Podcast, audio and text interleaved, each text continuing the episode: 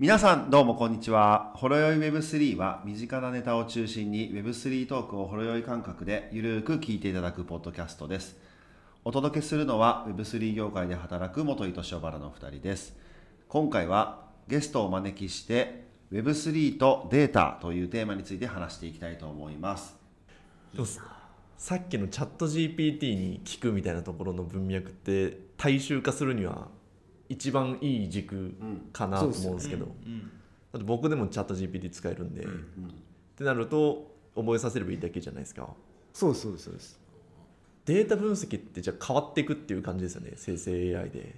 あ全然変わりますよ。多分、この間この収録のタイミングのちょっと前ぐらいからコードインタープリターっていう、うん。オープン AI のはいはい。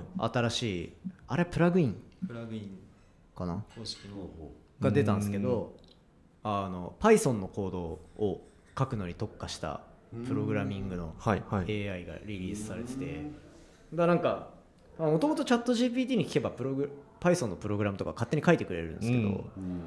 それがかなりできるようになった感があるんで、まあ、余裕で誰でもできそうななるほど。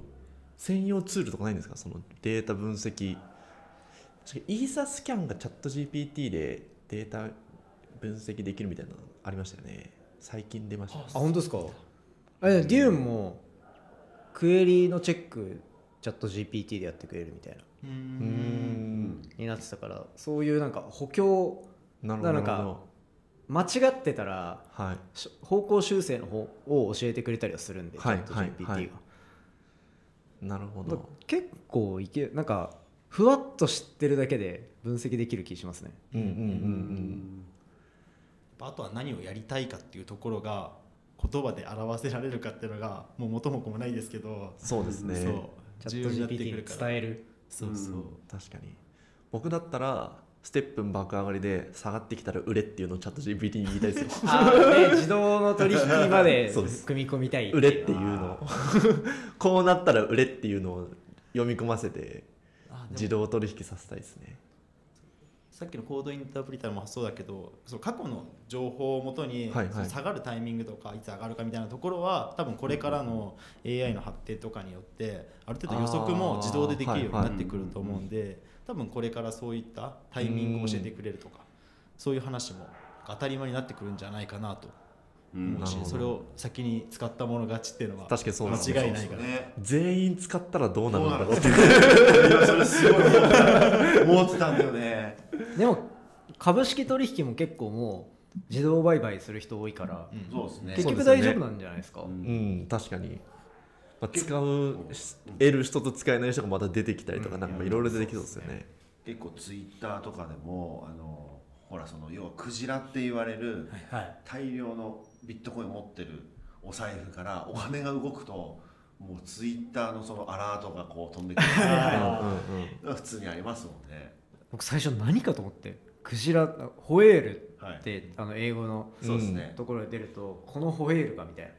え？みたいな。何言ってんだろうみたいな。ベッドでかいやつが。でかいやつがいるんですよ。大体よく言うのがその取引所にクジラのウォレットからこうビットコインが動くと、はい。こう売ろうとしてるということはい。でそのこう下がるアラートみたいなのが、うん。まあみたいなので使うんですけどでもそういうのもそもそれがバレる時点で時代変ですよね。そうだからそれを知ってる知らないみたいなのがやっぱその差が出ちゃうんですよね。孫正義がここの事業を手放そうとしてるは誰も分かんないからうん。外に出てこないかそうらですね。なのにそれが一瞬で分かる。いそう。確かに。もうデータで稼げなくなりますね企業は。やそうっすよ。うん。今までデータで稼いできた分。逆にあの独占してるデータの強みが出てくる時代にもなる。なるほど。そういうことか。しそこむしろだから向こうはその巨大データを持ってる側はそのデータを保持しつつう。うん。ん全データ見れるんで外の。それを掛け合はいわせれる。はいはい掛け合わせれるからそれ強い。独自の目線でむしろビジネスを動かせるってなって僕はそのデータ分析の能力が掛け合わされた瞬間に結局 Web2 の会社が勝つと思ってるんいですよ。やそうです。今の話聞くと完全にそうですよね。確かに。オープンソースじゃないところで独自のデータ持っとけばそうなんですよ。いいしそれで叩かれるってことはないんですかねこれから先でも。いやいやみんな公開してるよ。みんなオープンソースでブロックチェーン使ってやってるのにたっちゃんだけなんでオープンソースしてくれないの？いやそれは多分ウェブ圧力みたいなそういうのはないんですかね？これは完全に僕の意見かもしれないですけど Web3 のその民主化みたいなところの、うん。そのなんだろうな理想像な話なだけで、実際ビジネスにおいては、まあ、そんなのはどうでもよくて結局データ持ってる会社が強いのは当たり前だし、うん。それでなんだろうユーザーが得られるメリットってき結局自分にとってなんかありがたいこういいレコメンドが出てくるとか、うん。そういうところだと思うんで結局 Web3 の時代になっても Web2 とのデータの掛け合わせでそのユーザーが何かしらのメリットを得られれば OK なんじゃないかなとは思うんで、まあ、結局 Web2 が勝つっていう Web2 の強い企業が勝つは僕もそうなのかなと思ってますね。ってなるとデータ出さなくていいじゃんってもなるじゃないですか。そうするでも Web3 の企業に寄ってくる人はその Web3 と呼ばれる思想に集まってきてる人がいるから、うん。確かに。立て付け上ブロックチェーンもろもろいろいろ使ってやってる Web3 の企業です、がデータを出してないっていうのは、うん。もう日本が核爆弾持ってるみたいなそういう状態なるほどなるほど。おかしいぞお前ってやつだねいやだって非核三原則って言ってなかった。みたいなことじゃないですか、うん。思想と実際の状態が違うみたいなうんことになるからそういううん違いのところのだから土俵の違いなんじゃないですかね。うん。なるほど。まあ確かにデータ見れないとかオープンになってなかったらなんか信用ならねえなっていう。まずファースト壁ができるかもしれないですね。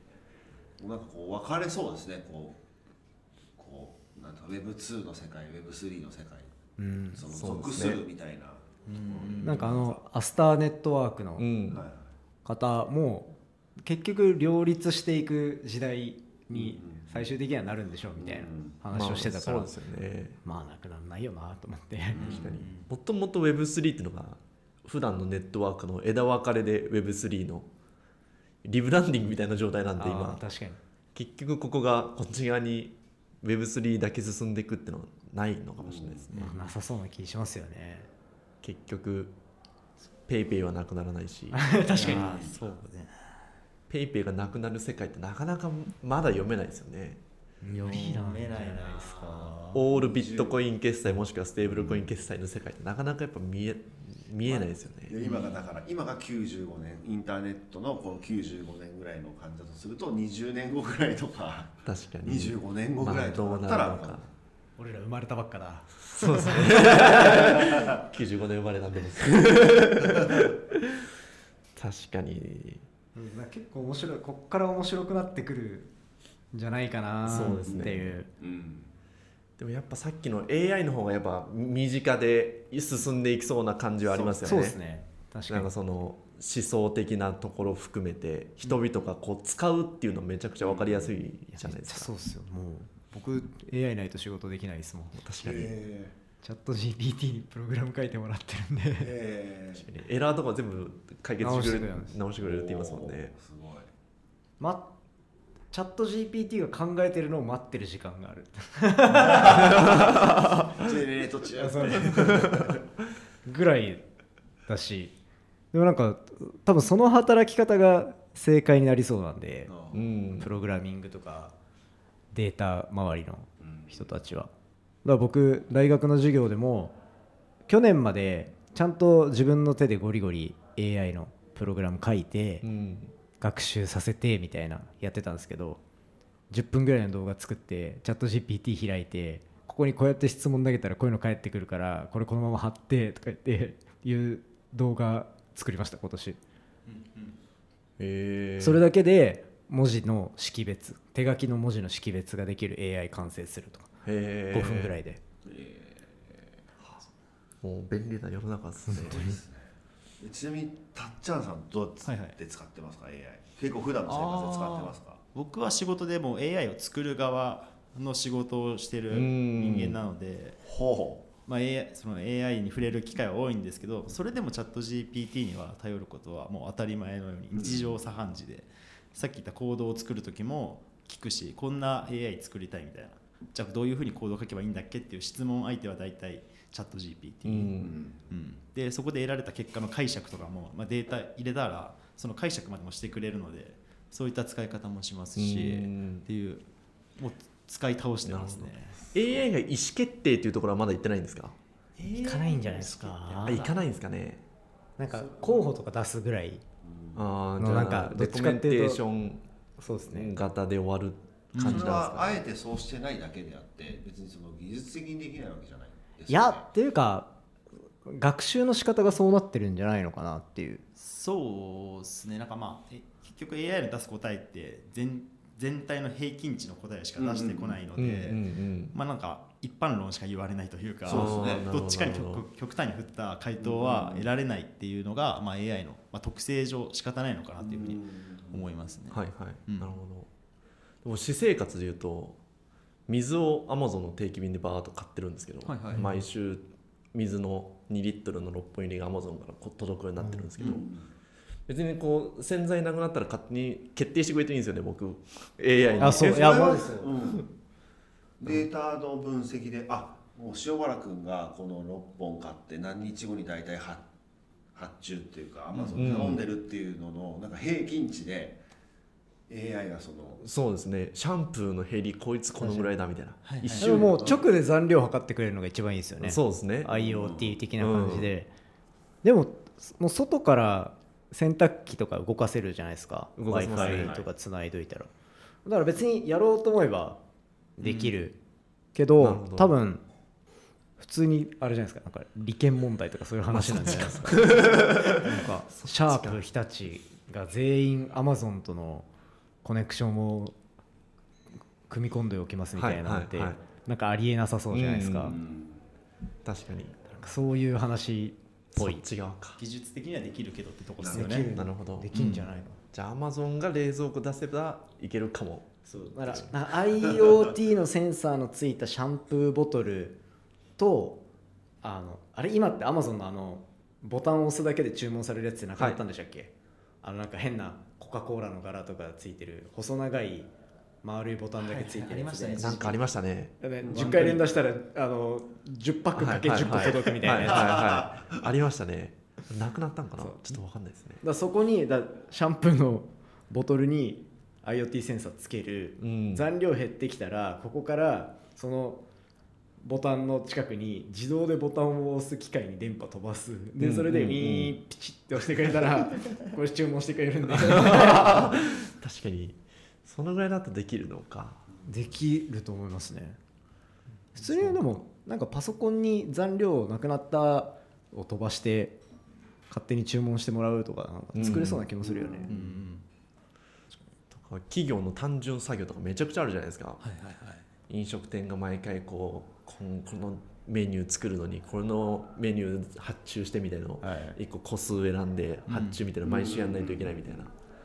あれ全部 AI が計算してくれて勝手にやってくれていいよみたいな。あ全然あると思います。需要予測みたいなのは。そうですね。需要予測と AI カメラで来店予測全部やって、で原価裏側で市場を計算してくれて、原価安いものだけこう発注かけてみたいな。ね。全然できますねむしろそこに多分一番市場規模も結構大きい領域だったりするのでですね。AI とのえマッチングはめちゃめちゃいいので、うん。結構今それはいろんな企業が取り組んでる需要予測の分野。へーでその後の在庫発注とかに人員の最適化とかっていうところはやってるけどその先の最後のなんだろうね、はいはい。意思決定の部分ですよね。お金が動くところ、多分そこにねブロックチェーンとか Web3 のところが関わってくるとほぼ自動化っていうところあそうがかそこありえるんじゃないですかね。スマートコントラクトで、うんなんかそのできる。自動取引で。もうもう塩原君のスマートコントラクトを書いておいて、うんうん。もうミネラルウォーターはそうですね、